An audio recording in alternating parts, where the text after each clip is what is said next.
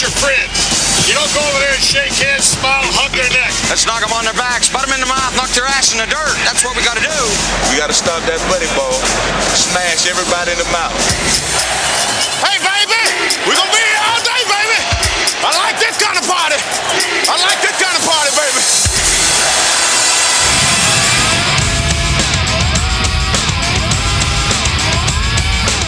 This is Hour 3 of Big Dog Sports Talk with Rick Watson on the WRAD Talk Network.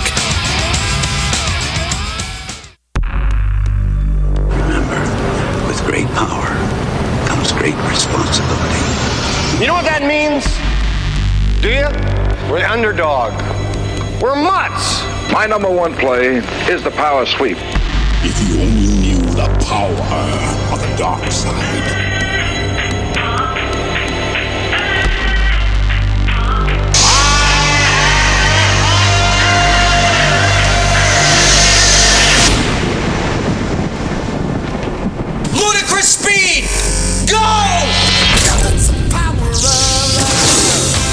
Time for the Big Dog Sports Talk Power Hour.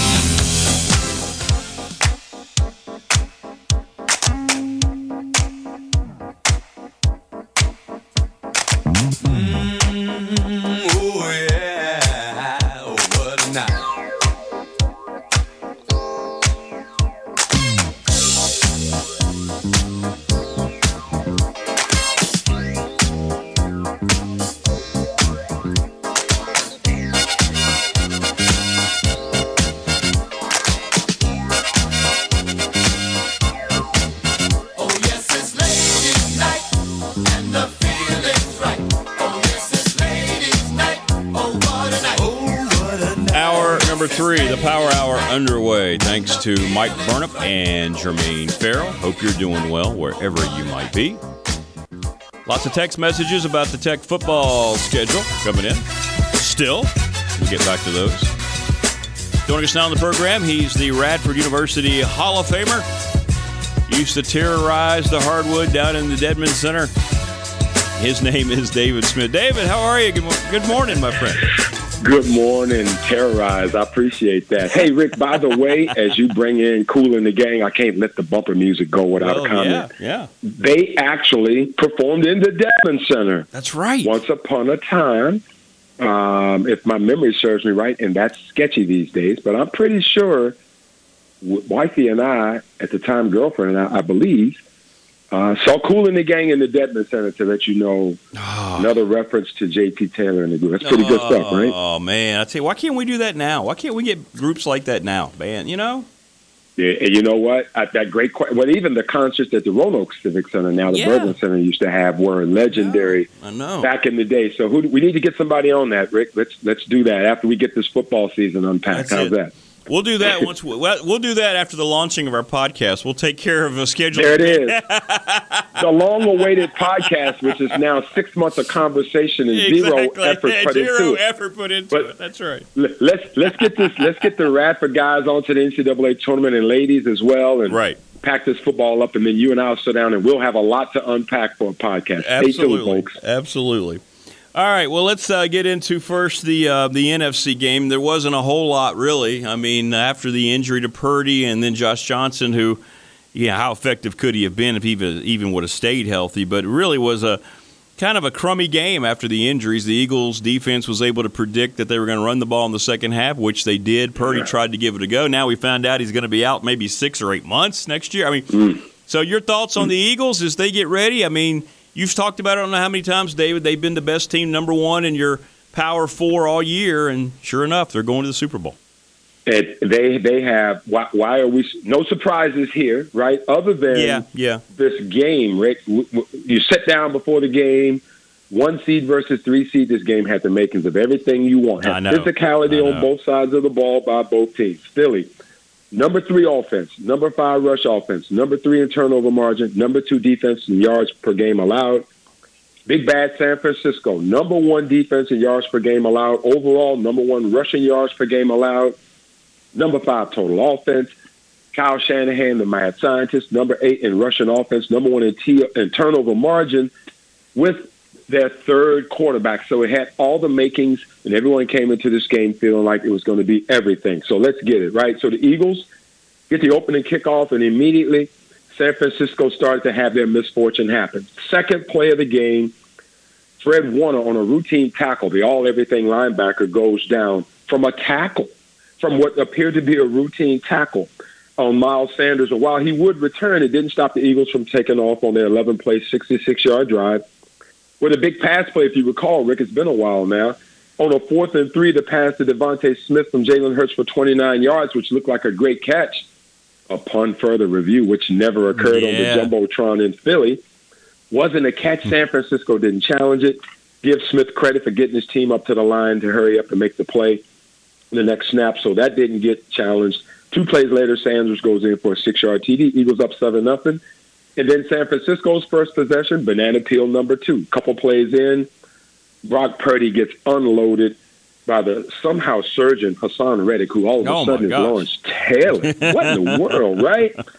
Hit him on his throwing elbow, fumbles. Eagles recover. So now you got Purdy out, you got Warner who's been injured, and Joey Bosa. I think it's Joey, Is it Nick? I get him confused. Yeah, right. Was hit on the sideline on a on a punt or a kickoff, and he gets bleeding and cut up in the whole mm-hmm. bit. So there's three critical players for them banged up, haven't even sat down for half of the first quarter. But interestingly enough, Rick, as you watch this game, the Eagles' next three possessions and the next two possessions with San Francisco ended in punts, and then San Francisco, with their fourth stringer in the game, Josh Johnson at the helm, put together a six-play drive that culminated in that fantastic 23-yard run, pretty much the only highlight for the Niners by Christian McCaffrey. And it's seven-seven, and it's and, and you're kind of thinking maybe their defense can hold on. Maybe Jalen Hurts' his arm isn't everything. Yeah. The Eagles, so the Eagles then responded with a 14-play drive, three third down conversions, and Sanders gets a 13-yard TD. So it's 14 to seven, a minute 36 to go in the first half, and San Francisco gets the ball. And this is that part of the game where it changed. San Francisco with Josh Johnson in the game, minute 36 to go. Just get out of there.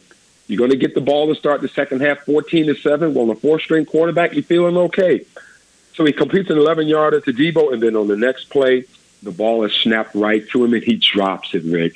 He drops the ball. The Eagles recovers that. Reddick, again, with the recovery, that guy's been an animal. Three plays later, Philly scores.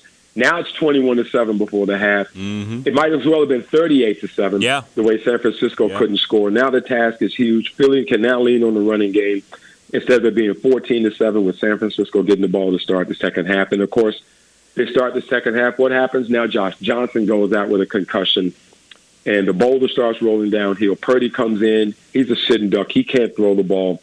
The Eagles knew this at that point. They were just going to fill up the box and take San Francisco. It doesn't matter how great you are. You're not going to outdeal with with uh, too many numbers in the box. San Francisco just handing the ball off. It looked like a third grade game at that point in terms of what they could do. The Eagles took advantage of that. They're so used to playing complimentary football. They tacked on another TD and the field goal, resulting in the final 31 to 7 score. But there was a couple of tips in there and key moments. Boy, you love that scene if San Francisco just finds a way to get out of that first half. It's 14 to 7. You know, lick your wounds. Can, now you can run the ball, and Johnson doesn't have to take those crazy hits. But he was a deer in the headlight. It was a little bit unfair for him, but it is what it is. And so now the Philadelphia Eagles, the NFL's best team all year long, are 16 and 3, and they are marching on to Super Bowl 57. And congratulations to the San Francisco 49ers. Three conference championship games in the last four years. And in the biggest moment, the most important position of all sports, you relegated to your third and fourth stringer back to the third stringer. Can't throw. That makes it a little bit difficult for you. And so San Francisco, congratulations on a 15 and 5 season. The Radford University Hall of Famer David Smith joining us on the program. I believe the tone was also set. I don't know what happens to Kyle Shanahan in the postseason, but how in the world Oh, could you not challenge that one play? I mean, it was a complete just brain lapse by him. That's the only way to say it. I mean, every year I hear the same thing about Kyle Shanahan. He's a genius. Oh my lord! I mean, Kyle, Right. well, he has as many championships, many Lombardi trophies as any coach the Broncos have hired since then. That'd be zero. and the bottom line is, you've got to challenge. You've got to give yourself a chance in that game. And for him not to challenge that, I thought that was just one of the biggest mistakes that I've seen a coach make in the postseason in a while. And, and and to put a bow on that, Rick, a lot of times from what you hear, I mean, we're home and they're there.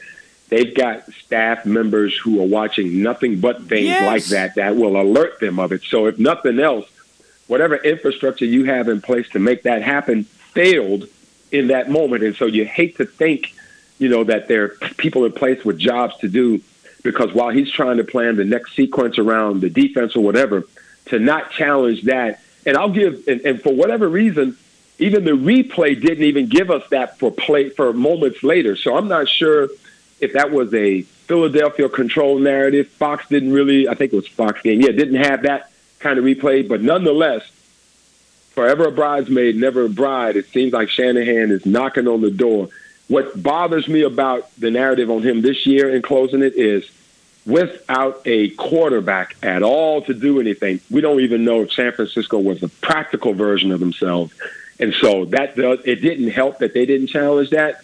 And yet, what really screwed it up is 14 to 7, chance to get out of the first half without a lot of damage.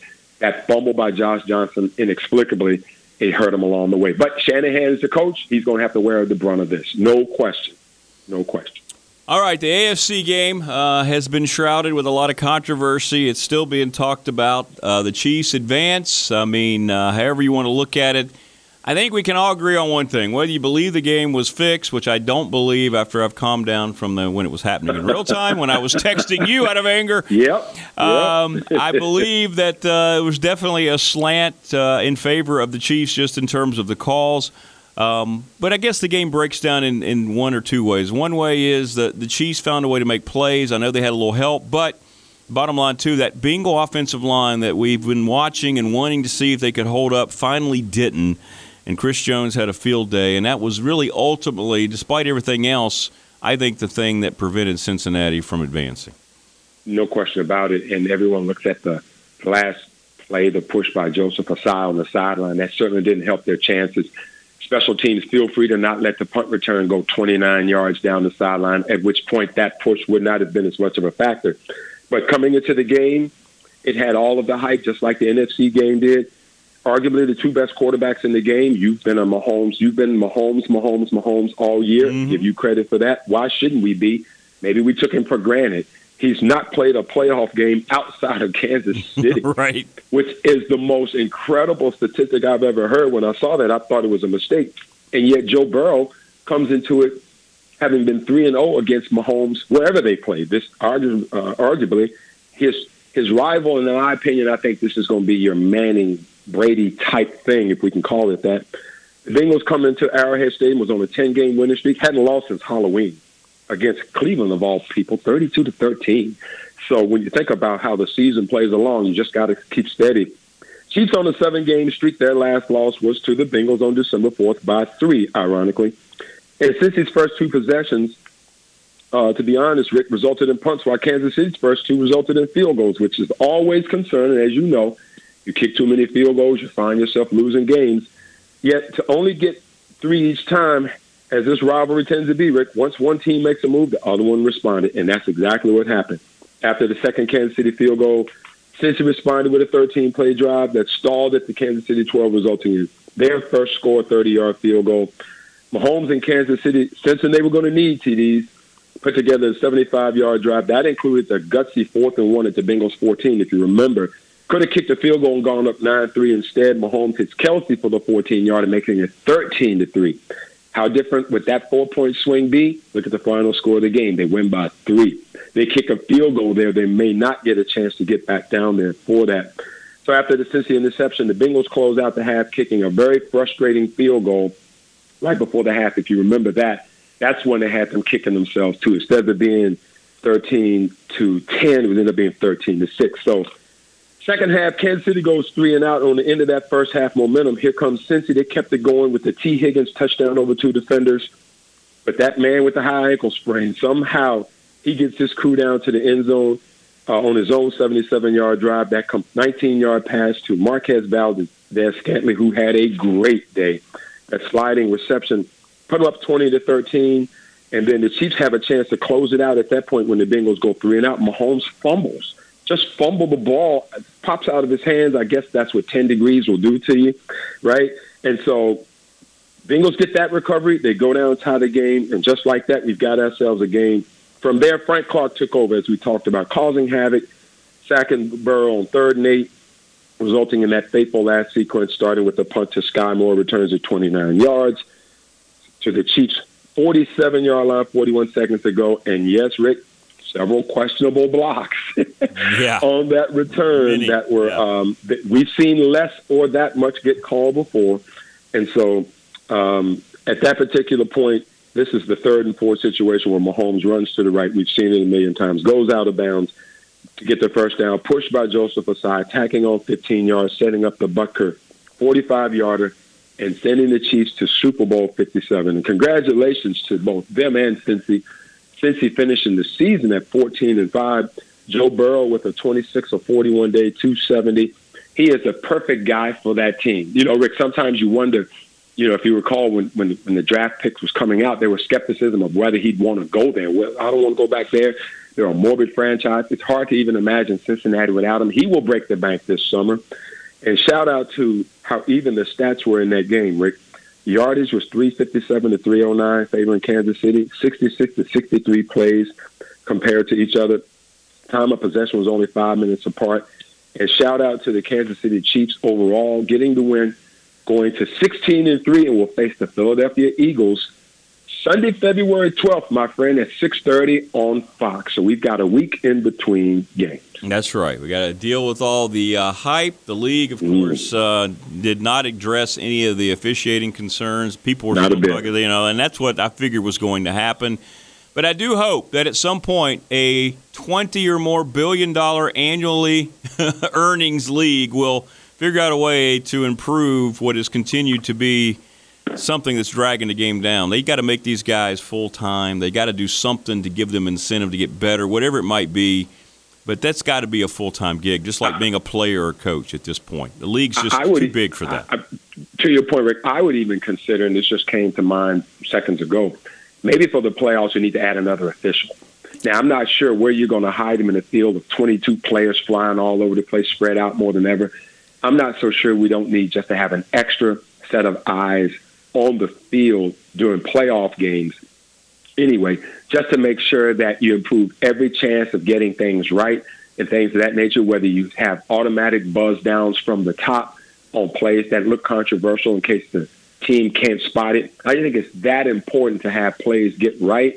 And even if players on the uh, officials on the field miss it, maybe we need to have the eye in the sky. Because if America can see it and the players and the and the coaches don't see it, it seems like to me it's a bit of a disconnect. So maybe we need to improve it in that fashion. We certainly are hopeful that they get it right. Absolutely.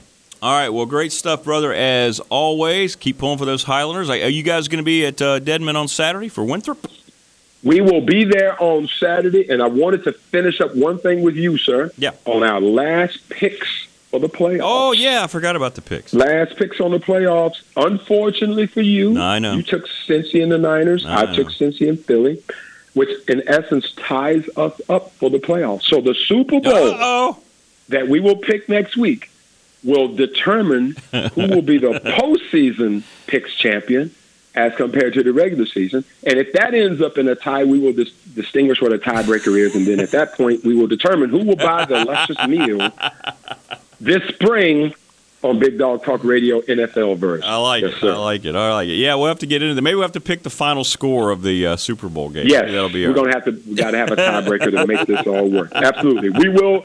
We will be there on Saturday, rooting from the sideline, my good friend. All right, man. Well, we'll see you then. Uh, my best to your lovely wife, and we'll see you guys. Great stuff as always, David.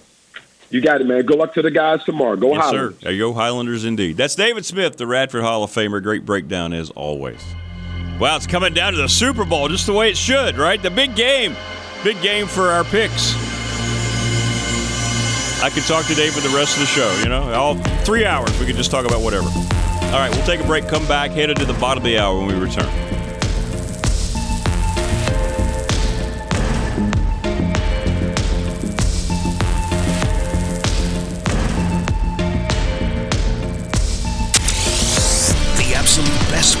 Talk in the New River Valley, period. And you can quote us on that. That's the fact, Jack! That's the fact, Jack! More Big Dog next on WRAD.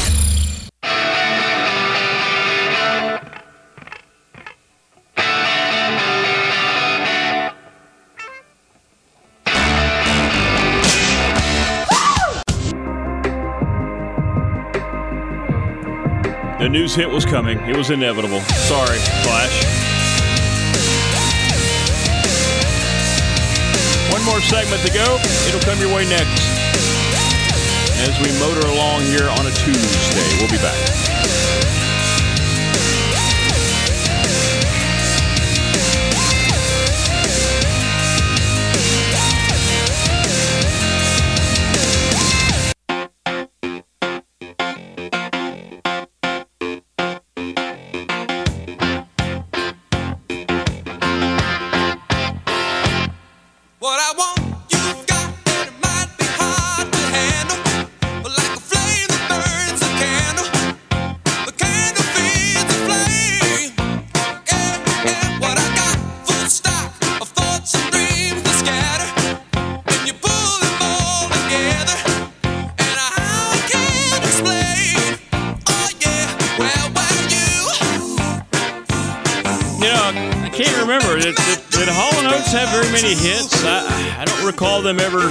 Chart toppers.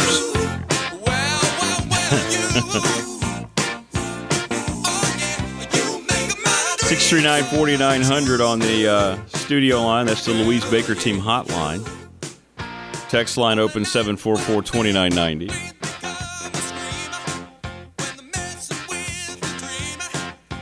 Thanks to uh, David Smith for joining us. Breaking down the championship games. I, I'm still a little dismayed over the whole Chiefs game. Like, my now that I've had a little more initial reaction and emotion removed from it, I don't believe there was some major fix because I go back and I read all the situations around the NBA. Tim Donaghy when he got um, well got fired, got arrested, spent time in jail for fixing games and all these things. Um, and how they thought they had all their bases covered, right? And there's always going to be somebody who's not going to be in on it. So I don't believe there's ever, just to be honest, in an honest scenario, as much as we look at things and we can see that something's not right, there still wasn't something right with that game. And I don't know if it's just ineptitude of the officials or, you know, whatever it might be. But yeah, now that you look at it, there were a lot of things that could have gone on from the Eagles' perspective that were, wouldn't have come down to that. But regardless, Chiefs are in, Eagles are in.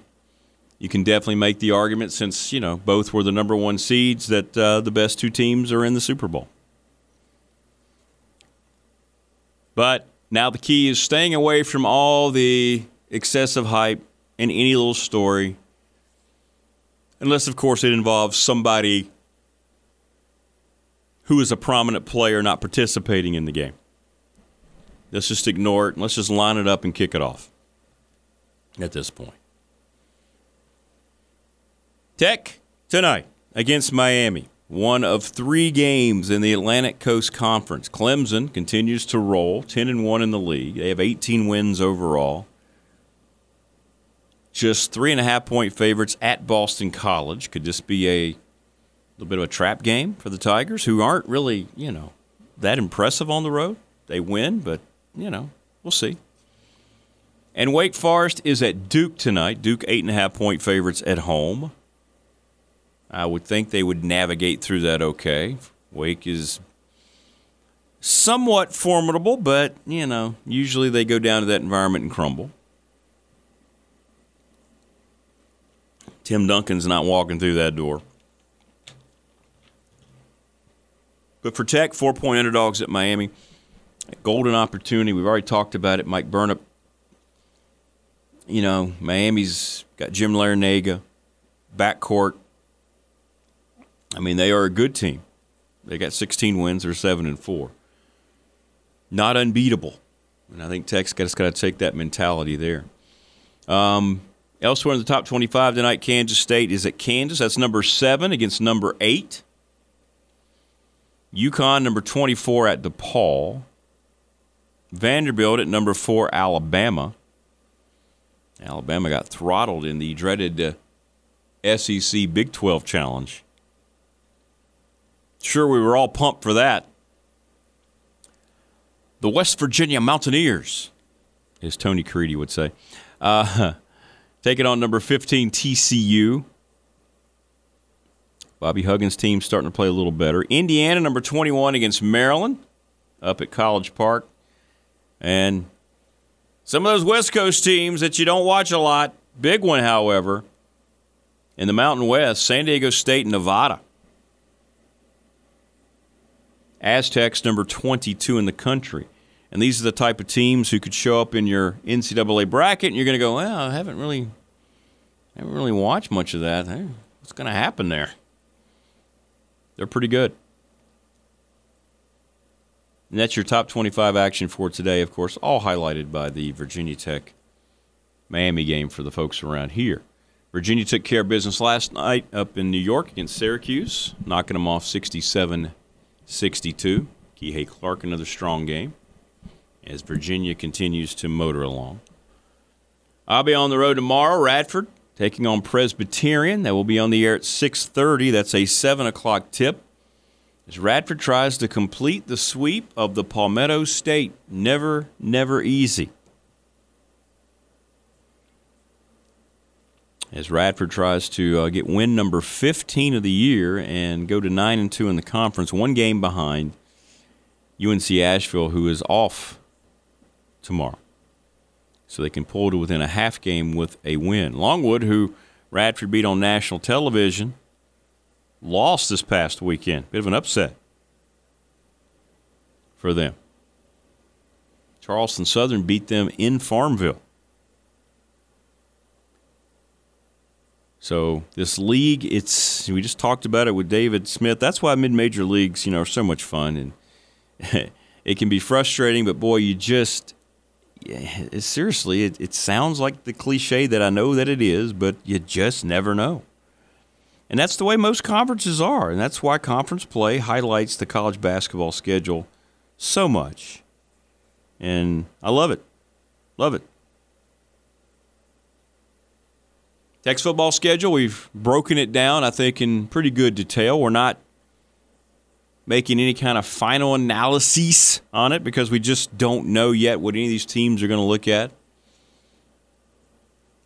I think Mike's always salient points came across, especially with the three out of the final four on the road. That's a concern. It's strange to see so many Atlantic, or I'm sorry, the artists formerly known as the Atlantic Division teams on the schedule. That's a little odd. Only two coastal squads, former coastal, Pitt and Virginia. And the two Big Ten teams on the schedule, I think there's a lot of questions. Purdue's got an entirely new coaching staff. They lost a lot of players from their Big Ten West division title last year. And Rutgers is, well, they're Rutgers. Then, of course, the bookends between those two games, or at least at the other end of each of those games, is Old Dominion to lead off, and then you go to Marshall, and then you're out of the non conference. No non conference game kind of shows up after you play one conference contest. That's why I said earlier that Virginia's from a fan perspective, Virginia's non conference much more attractive. I mean, the first three games, you got Tennessee, JMU, and then Maryland. You got regional interests. You've got former ACC, big rival, Virginia and Maryland. Much like Virginia Tech and West Virginia, Virginia and Maryland should play every year. It's good that they are. But that is going to be just a, a lot of genuine and general interest fact that they also open up ACC play against their former quarterback, Brennan Armstrong. Tech will have a chance to host Brennan Armstrong. I mean, it's it's interesting. It really is.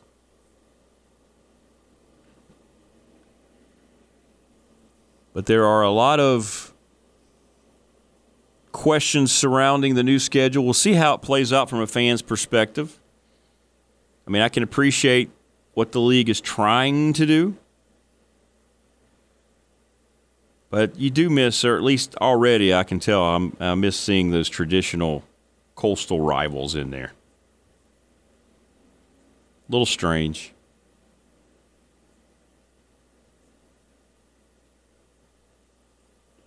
But manageable. But Tech has to figure out its roster first. I don't believe Brent Pry worried too much about the schedule right now. It's something for fans, shows like us to talk about. I mean, Tech's known who they're going to play. We've known who they were going to play, just a matter of how it lined up.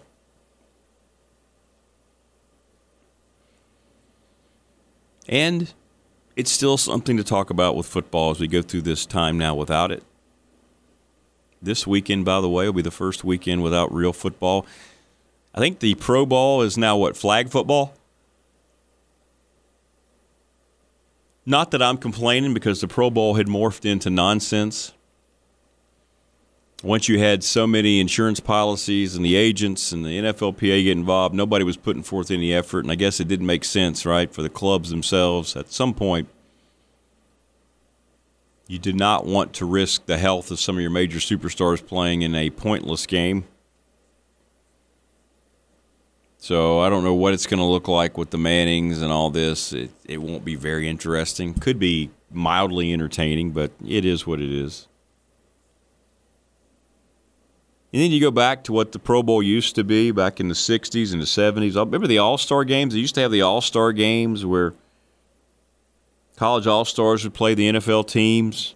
I mean, all these games that were lined up, and there was never any consideration for long term injury. You just played the games. Now it's changed so much. And I don't really believe any of those games are necessary. The Pro Bowl needed to end considering what it had become. It didn't make sense as the game has evolved, as the athletes have gotten bigger and stronger. The big problem is with the Pro Bowl and games like that, or in an All Star game, you may have a mindset as a player that, okay, I'm a five time Pro Bowler, we just won the Super Bowl, or whatever it may be. Of course, it's always skewed that the two teams in the Super Bowl don't participate in the Pro Bowl because they're busy. But I'm just saying, you may have a, a Hall of Fame career and you're back in the Pro Bowl. You may take this game in one way, and your mentality might be you're not going to take it very seriously. You're not going to go full speed. What if there's a guy, some young guy on the other team, just wants to take your head off?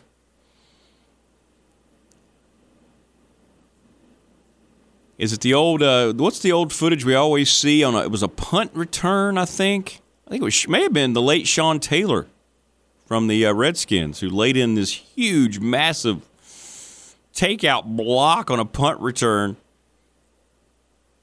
Looked like he had decapitated the guy. And those are the kind of things you're trying to avoid. So I really don't have a problem with it. But I think that's all the Pro Bowl is now flag football. But it's our first full weekend without any kind of football since, um, what, late August? You always see those tweets and people posting on social media hey, just think, this is our last weekend of no football for four and a half months. And now when it gets here,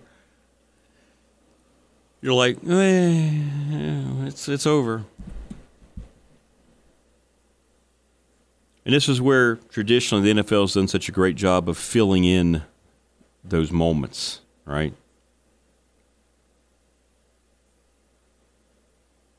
So, anyway, we'll see. We'll see. By the way, if you go to our uh, BDST Facebook page, Facebook, the electric friendship generator. I found just perusing on the uh, the Twitter. Remember the old gumball plastic NFL helmets? Somebody put a picture up of an actual standings board that holds the helmets, with a bunch of extras. One of my all-time favorite discoveries early in the morning, but you can check it out there. Man, it was nothing better going over here in Christiansburg to the old Hills Department Store. Getting in the gumball machine there at the end, getting a, well, it may have been a dime then. Sure, it wasn't a quarter. Seeing all the helmets lined up and twisting that thing around and seeing which one you got. Oh, man, those were the best days. Those were better than the old rubber Super Balls.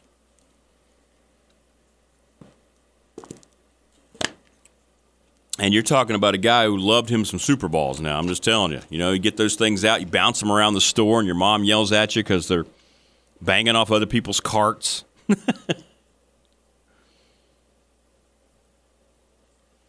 Man, when you got to the gumball helmets, you know, it always had the face mask separated from the helmet, and then it had the logos and the stripe. If they had a stripe on the helmet, you could stick on there yourself. Man.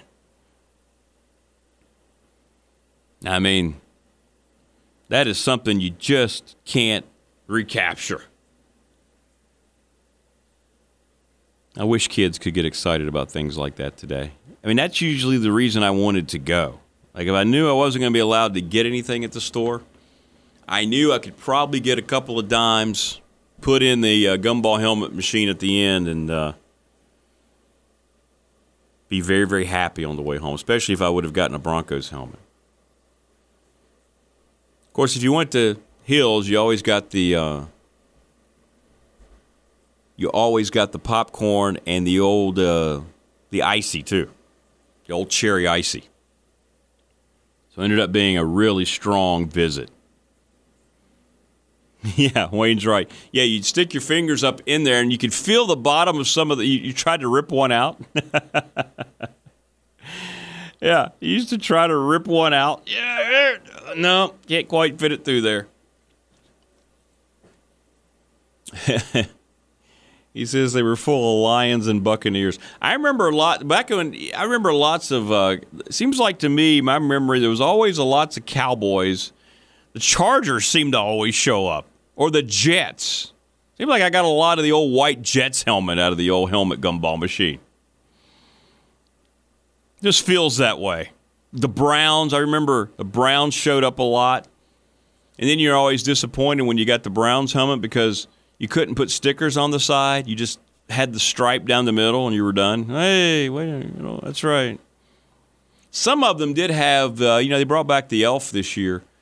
Some of those um, earlier ones did have the uh, the side because it used to be that way. The the the CB with the elf logo that didn't really go on the helmet, but you could put it on there if you wanted. But anyway, I put that picture up. Check it out on the Facebook page. It's pretty cool to look at all those helmets. Final break coming back, wrapping it up. Remind you what's ahead tomorrow. Stay with us here. Don't go away.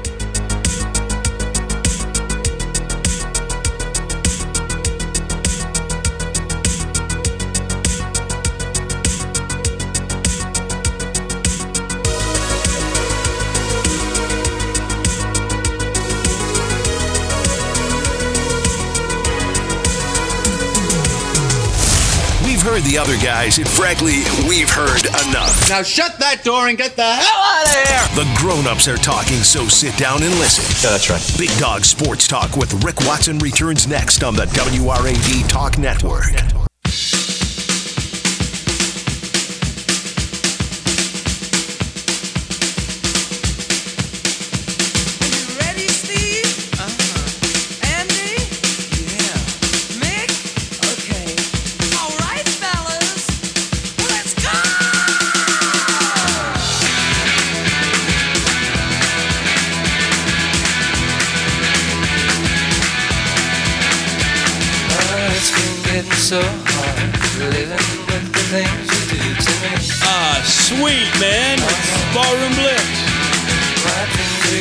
So See? strange. Like to tell Anyway, uh-huh. thanks to Mike Burnop, Jermaine Farrell, and David Smith.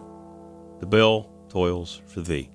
Enjoy the rest of your Tuesday, everybody. Stay safe, and we will see you tomorrow on the Wednesday edition of the program. Take care.